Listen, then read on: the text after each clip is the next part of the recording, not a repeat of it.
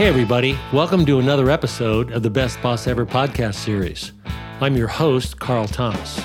So the question is who was the best boss you ever had? Why? And what did he or she do that resonated so strongly with you? More importantly, how are you applying what you learned? From veteran founders and CEOs to emerging next generation leaders, these men and women talk about their experiences in candid, fun, and insightful conversations. So stay tuned because the hits just keep on coming.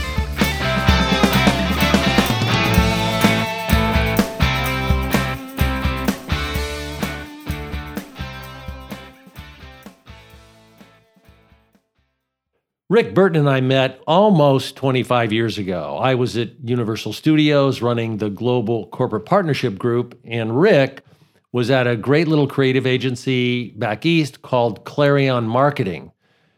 And we spent a fair bit of time together in those in those early days when I had first joined Universal, but he shortly then moved out west to his first stint in academia at the University of Oregon in the sports marketing group there.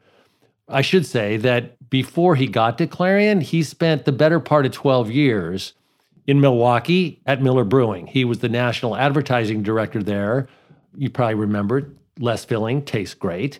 That was all on Rick's watch. And from the University of Oregon, after I want to say five to seven years, he then answered the siren call for a CEO role the Australian Basketball League was searching. Rick answered the call, was tapped as the incoming CEO, and he moved his family to Australia.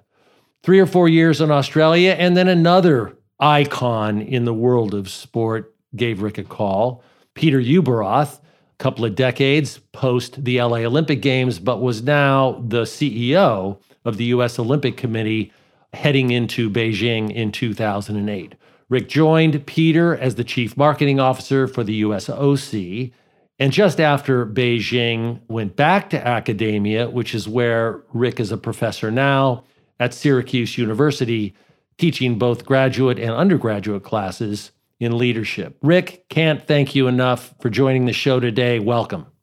Hey, Carl, thanks so much. And it's great to be with you. And you and I do have this checkered career path that has crossed over, and it was fantastic that it happened 25 years ago and it's great to be back with you now well it's great to have you and, and it, it's amazing you know time does have a way of filling in the blanks so I, am sure i might have missed a couple of moments in your uh, last 25 to 30 years uh, fill us in a little bit and then catch us up on what you're doing now you know i went from miller i was there 12 years to clarion from Clarion to the University of Oregon, from Oregon to Australia, from Australia to Colorado Springs with the U.S. Olympic Committee, now the U.S. Olympic and Paralympic Committee. And then David Falk, Michael Jordan's agent, said, I want you back at Syracuse and I want you to be the David Falk professor. And I thought, well, listen, if he's good enough for Michael Jordan, he's good enough for me. And, and I was pretty honored that he was as interested in me and bringing me back to my alma mater. So I've been here now about the last 11 or 12 years, and it's just been great. You know, it fits me obviously really well because of the time in Oregon and because of the practitioner experience out in the world that I can give that to the next generation of leaders. Well, listen, the point here is really to take the best of, not the worst of, but the best of those attributes that you learn from who you might call the best boss you've ever had in a very diverse career. Yeah, and I think that there are two that come to mind, um, and both of them happen to be early in my career. It's kind of interesting. A lot of us, I think, aspire to be the boss. And sometimes you move relatively quickly out of being the subordinate or the employee into being someone else's boss. And yet you've always got a boss. You've always got a board of directors. You've always got a chairman of the board that you're accommodating or you're having to live with. But early in my career, there were two people at Miller Brewing Company that I think really shaped my life. One was a guy named Todd Clay, and I was just, I was real early in my career, public relations. I'm doing sports PR for Miller, which is sponsoring the NBA and the NFL and auto racing. And I think what I saw in him was compassion and kindness and grace and, and understanding that, you know, I was a young guy, I was just starting a family. And I think he wanted me to succeed. For that, I think I've always been grateful that he was just a good guy. And I think all of us have worked for people that we liked working for, and we've worked for people we didn't. And he was one of those guys that I enjoyed. But the guy I'll probably talk more about today is a guy named Dick Strupp. Dick was the senior vice president of marketing at Miller, and I was at a kind of a pivotal point in my career. And Strupp actually called me in for a meeting, and, and he said, "You need to leave." And and it was kind of a you know a ground shattering that maybe not be the right phrase, but you know I thought it was great that I had been loyal and I had worked hard and I knew the industry and he was saying to me, You've really only known Miller Brewing Company, and you really will learn so much more if you get out of here. And, and I think that his encouragement, not that there was anything wrong with me, but to spread my wings, gave me the courage or gave me the, the impetus to, to leave Miller and go to Clarion, where I then ended up working with the National Football League and Universal Studios and the Indy 500. And I think arguably it completely changed my life. So, when Dick actually said that to you, did you have an adverse reaction at the beginning, or did he do it in such a way that the composite of the discussion sort of left you feeling, you know what, this is this is pretty pretty sage advice? Yeah, I think the latter. And, and what was really special about Dick when he got to Miller, he was not an old time beer guy. He came in with a Pepsi background, as I remember, and and one of the first things he did, if you were an executive, you could eat in the executive dining room every day. And that was a really big thing at Miller. All the executives went into kind of this white tablecloth, very private setting. Uh, and Strupp was the kind of guy who said, screw that, I want to play basketball at lunch.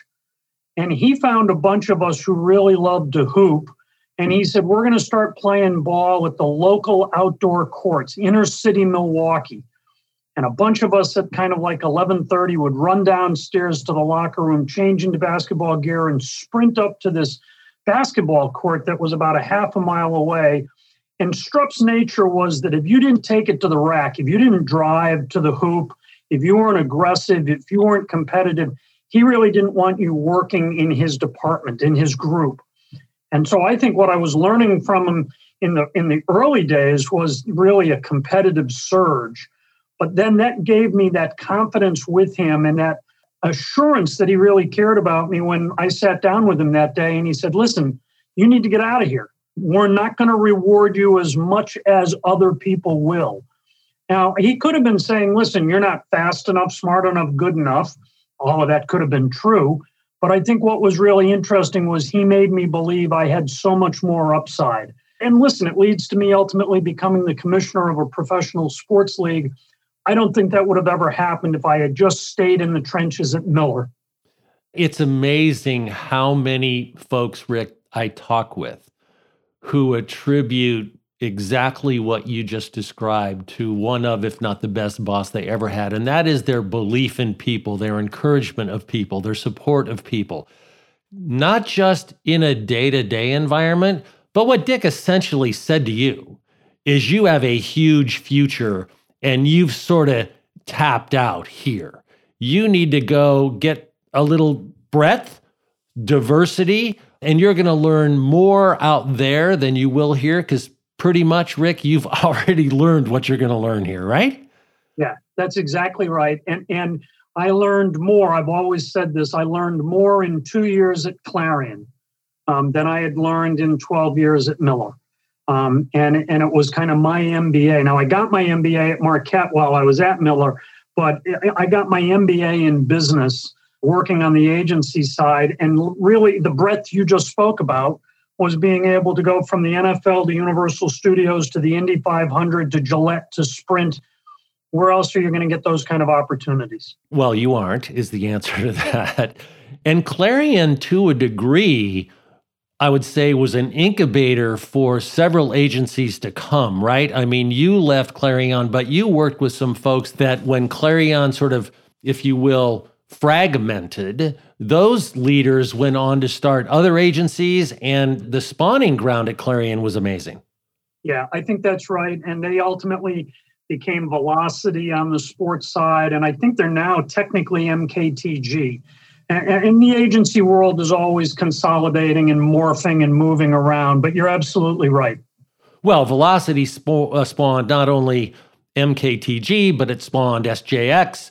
SJX became acquired by Chime, CSM. And I mean, that the derivatives there, it's sort of like, you know, the Yardbirds back in the day, right?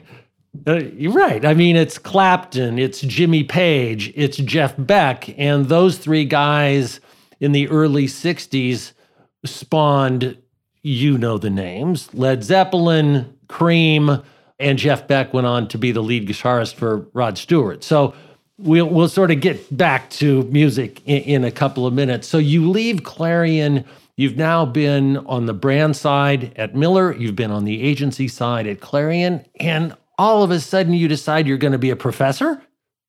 Yeah, I do something really counterintuitive. And, and I ran into this story. I'll try to make it quick as I ran into a guy named Keith Cutler, who would later become the publisher of, I think, Baseball Weekly for USA Today. And he and I had known each other from the Miller days. And Keith said he had just joined the board of directors for this brand new startup, which was the Warsaw Sports Marketing Center at the University of Oregon. And I said, wow, that sounds amazing. Thinking in my head, I'd like to get on that board with you. And he was one of the few guys I think I've ever met in my life who kept his word. He said, uh, you know, I'll put you in touch with him. And he did. And I ultimately met Jim Warsaw, who had started Sports Specialties. They ultimately sold to Nike. Jim wanted me to come out to the University of Oregon. Completely counterintuitive move. We didn't have any connection to the Pacific Northwest. But what it opened up for me was not only teaching, but then I hung out my consulting shingle. And I start consulting really for a lot of different organizations around the world. And it's where I start to get my international experience.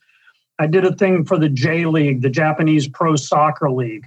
Then I did a thing for the Philippine Basketball Association. A lot of this was because I had worked with the NFL. I did a project for the NFL, for the National Hockey League, and then the, the, the coup de grace, I guess, is I start doing some work in Australia. And I had this has nothing to do with the best boss ever, but I had that moment where my first time in Australia, I went, I'm meant to be an Australian. This is where I'm meant to live. And, and I've since read about that, that other people periodically have these out of body experiences where they suddenly go, I'm not living where I should be. So being at the University of Oregon allowed me to open Burton Marketing Group, but also led to me then moving to Australia. So while you were at the University of Oregon, how or even was Phil Knight involved? What presence did, did Phil Knight have on campus, particularly around the sports marketing group? Well, not not hugely close with the sports marketing group, but Phil, there have been a lot of things written and said about him. By the way, his book Shoe Dogs is fantastic. But Phil is really loyal to Oregon and, and has always cared passionately. And I think he's always felt that his success was because of the University of Oregon. And he has never failed to not give back in really thousands of ways. And there are different buildings named at the university and different professors. I was lucky enough to meet him on a couple of occasions, and, and he was gracious and kind to me. So I have nothing but good things to say about him. And I teach about his success as an entrepreneur every semester because I think he's one of those great American tales of a guy who dreamed up an idea and, and, said, I want to make a great shoe and I believe in it. And I taught a class at Nike. It was great that Nike allowed me to teach a class on the, the Nike campus in the Steve Prefontaine building and I had occasions where Phil Knight was involved with my class, and he was just really gracious. For a CEO who was worth billions, he didn't have to do that. Well, that's all true. And his legacy obviously continues at the University of Oregon, as well as in the sport of basketball on a global basis. So, since we're on basketball, and, and you're now figuring out that you really are an Australian, you move to Sydney or Melbourne? Sydney and you take the the post as you're you're now running what what is essentially the NBA of Australia.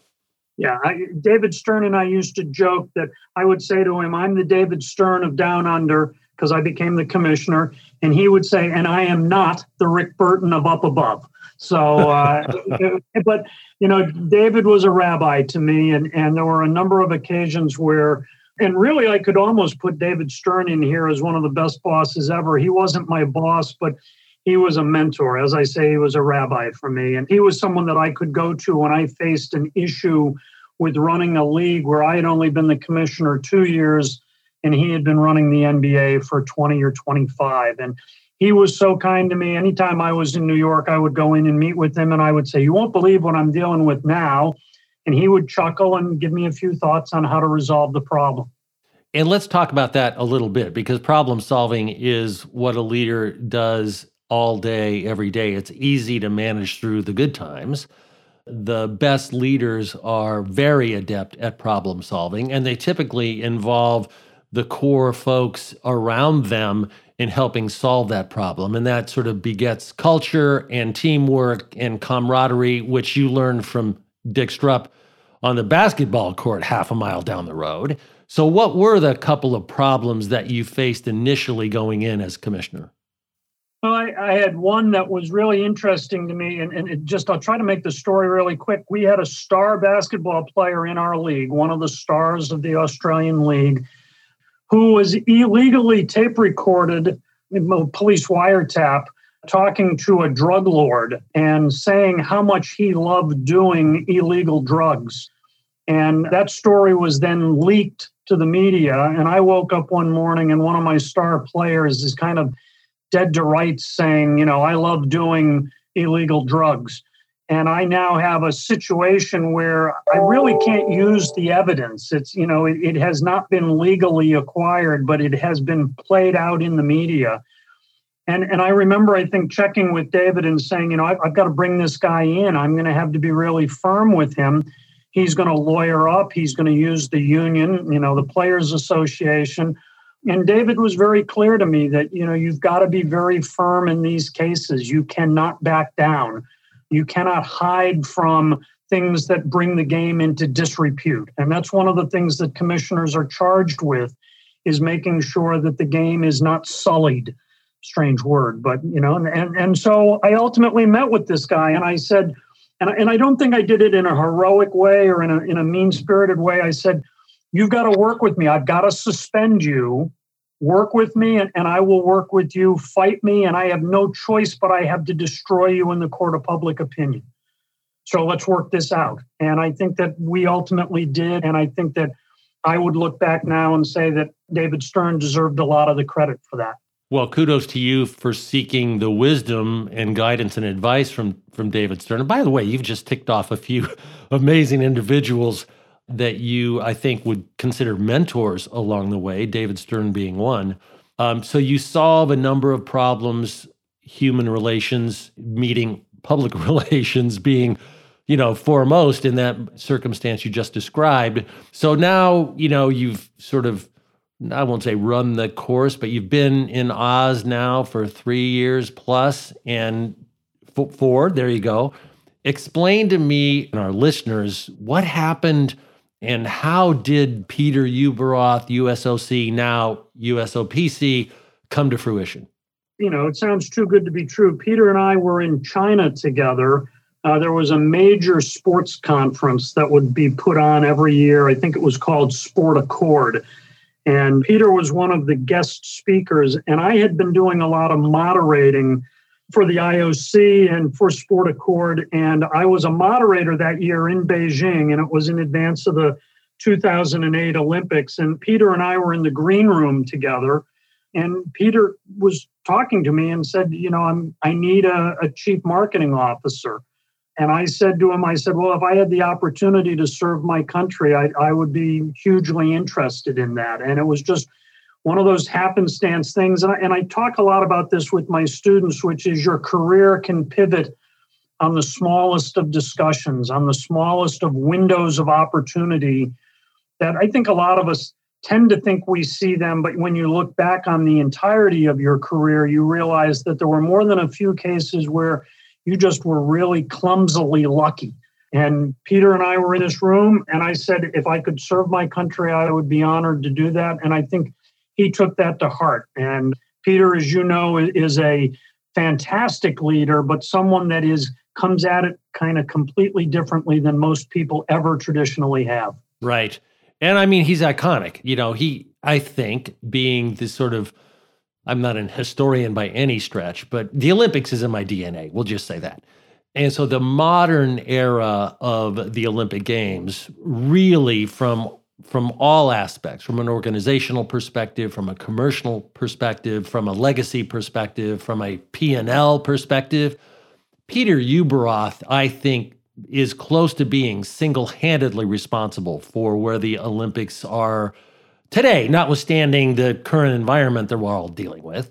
Yeah, I couldn't agree with you more. I think you've just hit it on the head. What he did in 1984 with Los Angeles transformed the entire IOC. And I think he should forever be credited with really, in a lot of ways, saving the modern Olympics or the post 1984 Olympics will forever be, in my mind, a legacy of what Peter did by taking over the LA Games when no one else really wanted them, putting them on so that they didn't bankrupt the state of California or the city of Los Angeles, and really underpinning the financial foundation of the USOC for really what would be decades to come. And so I sit here, you know, as a fan of having had the opportunity to work in close proximity to, I think, one of the legends of our industry. And, you know, you kind of called me out lovingly for dropping names, but it's funny, you know, best boss ever. I've had this good fortune to be able to interact with a David Stern or a Peter Ueberroth and be shaped by that. Well, clearly, and it has held you in great stead. Having known you all these years, I, I know that to be true. So, a couple of quick Peter Ueberroth questions. From the moment in the green room where you had, in your words, you know, the clumsily lucky conversation to you actually taking the role was how long? Not that long. Uh, you know, I would think it happened in probably less than four months, if I had to guess. I mean, he had a need, as I recall, that they needed to fill the position. And you know, the the Beijing Games were August of 2008. My guess is this would have been mid 2007. And listen, Peter was a you know a very his company was the Contrarian Group, as I recall. That's you know his company was he came at things differently. And I think if he believed he had a need, he was going to go out and he was going to deal with it. And as I say, I, I ticked off a box for him as being someone that, for that moment in time, he thought had the capacity to maybe help the USOC. Right. And so you stay with Peter how long post Beijing? I'm not there that long. Let's see. The games were in August, and I think I left kind of that November or December. I was not there too much after the Beijing Games. And listen, I can be honest with you and say that it is no party working inside the Olympic movement. I think a lot of people would believe it's glamorous. It is it is a really tricky space because you're you are a national Olympic committee, but you're beholden to the national governing bodies, the sports that make up the Olympic movement, the international federations, the IOC, the media, the sponsors. There are a lot of moving pieces to the Olympic movement. And anytime they make them happen. And right now we're looking to see whether Tokyo will happen in 2021. Anytime they make the games happen for our elite athletes, there are a ton of people who have been working tirelessly behind the scenes. Well, there's no doubt about that. And you and I know that inside and out. That's kind of a PhD in the Olympic movement. We could get to that at some later discussion, which would actually be a really fun one. So, David Falk calls. You're a Syracuse alum. Uh, and he says, Listen, Rick, here's what I'm doing, and here's what I would like you to consider doing. Yeah. You know, my wife's family was from the Syracuse area. We had been kind of out in Colorado, and, and this was a chance to come back east. And, and it was coming at a good time in my career. I thought, hey, I can take what I did at Oregon with the Warsaw Sports Marketing Center. I can come back and be an endowed professor at Syracuse and that's going to also allow me to do a couple of side hustles, which is in the back of my mind was I had done a lot of consulting when I was at Oregon. But one of the drivers for me was I also wanted to write books. And it was going to give me that opportunity to finish my great American novel, which is probably perhaps neither great nor novel, but I wrote it and self published it. And also to do some sport industry books and ultimately, and I, I, should hold up a picture, but it wouldn't do any good in a podcast. I had the good fortune to be able to co author a book about the history of Syracuse University because this past year, 2020, was Syracuse University's 150th year. And I had a chance to co author a book called Forever Orange, which were really all the great stories about all the great people that have ever been involved with Syracuse in one way or another. Well, let me just call one out. The lacrosse player turned all pro Hall of Fame football player, Jim Brown. and arguably the greatest lacrosse player ever and the greatest football player ever. I know the GOAT. I know I know what's got to be said about Brady, and I take nothing away from Tom, but my vote would have to go to Jim Brown, probably the Syracuse bias. But the game was a lot different in the early 1960s from what it is today. Well, no doubt. And that guy, he he was, you know, a thoroughbred athlete through and through and he left it on the field and he put it on the field and he was great to watch. Anyone who never got to see any film clips of of Jim Brown, you know, go find them because they're they're worthy of the few minutes of time it, it will take you. So here you are at Syracuse. You've been there over 11 years. You've got a book in the works. You are a trusted contributor across really the pantheon of sports journalism from Sports Business Journal, which is sort of the Wall Street Journal of sport, to a wide variety of, of local, regional, and national and international publications. So you're a professor of leadership, or you're you, you may not call yourself that, but I know that the current class that you're teaching is all around leadership. To what extent, Rick, has your experience, those mentors and bosses you've referenced over the past few minutes, contributed to sort of the, the basic tenets and curriculum and syllabus with which now you teach classes? Yeah, there's a couple of keywords that I would use and that I probably come back to a lot in my classes. One is curiosity. Uh, I think leaders have to be endlessly curious, and I think I've learned that from others. They have to be buttoned up and detailed. I think there was no one better than David Stern. I think they've got to be aggressive or competitive, and I'd give a shout out to Dick Strupp. And I think they've got to be interdependent. And, and it's a word that I take from Stephen Covey's book or from Malcolm Gladwell. I use Covey's Seven Habits book and, and Gladwell's Outliers in my class. And the interdependence of knowing when to ask for help and how to ask for help and developing your social savvy, I think are huge parts of leadership. And for me, the, the young men and women who want to go forward in the sports industry who take my class are curious about the kind of traits they're going to have to have. I think the other one that you and I would agree on instantly is integrity. And I talk a lot of times about the fact that it's real easy to think you want to cheat in so many facets of your life. And I think that I don't think you'll hold up long at the top if your integrity is, is unassailable. Well, truer words were never spoken. And, and, you know, the humility that we both have for that, I think, is is a, you know sort of speaks volumes. And I look forward to to hearing more, Rick. I'm looking forward to your to your next book.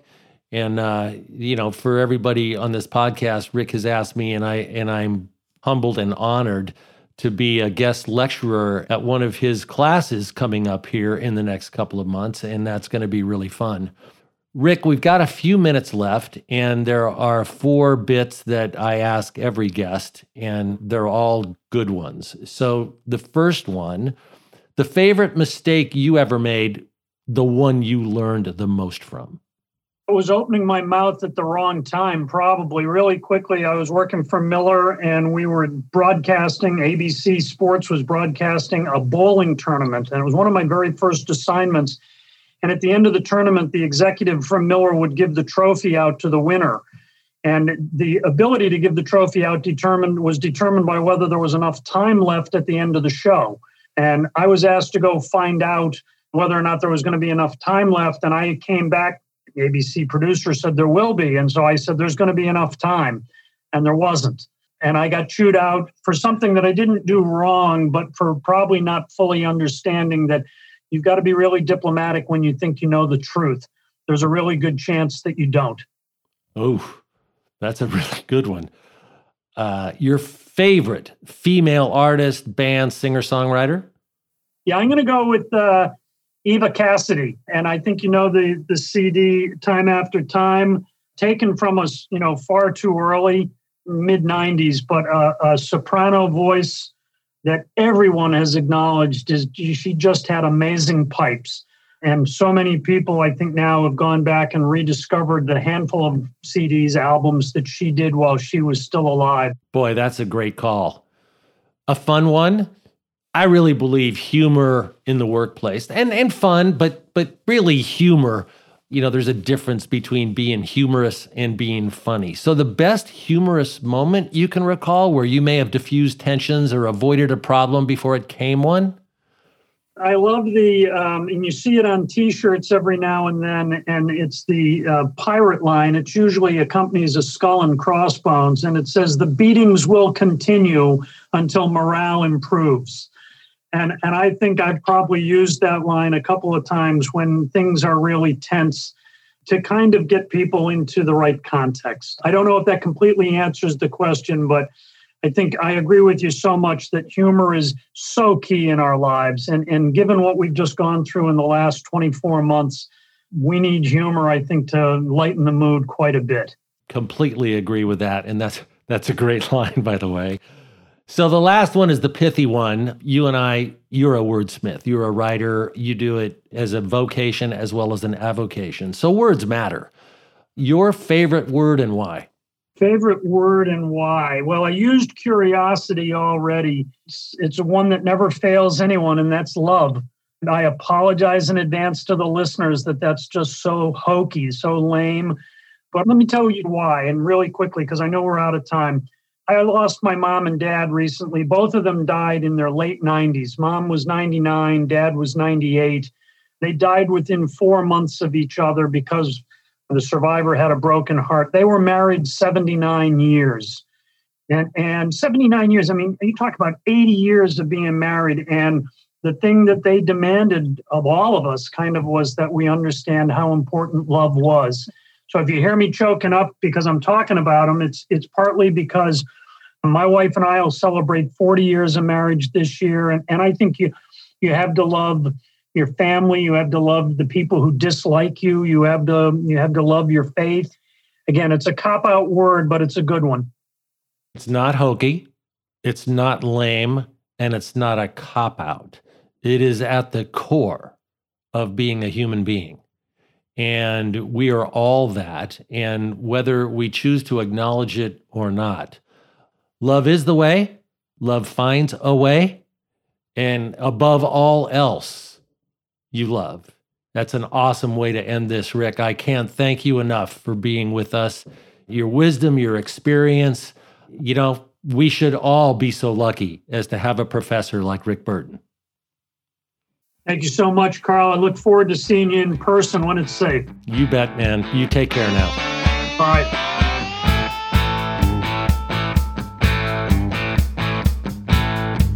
Thanks for listening. If you like what you heard, please subscribe and rate us at Apple Podcasts. You can also find us on Spotify, Google, Pandora, and many others. Please visit our website at thebestbossever.com where you can follow us on Facebook, Twitter, Instagram, YouTube, and LinkedIn. Until next week, remember, words matter.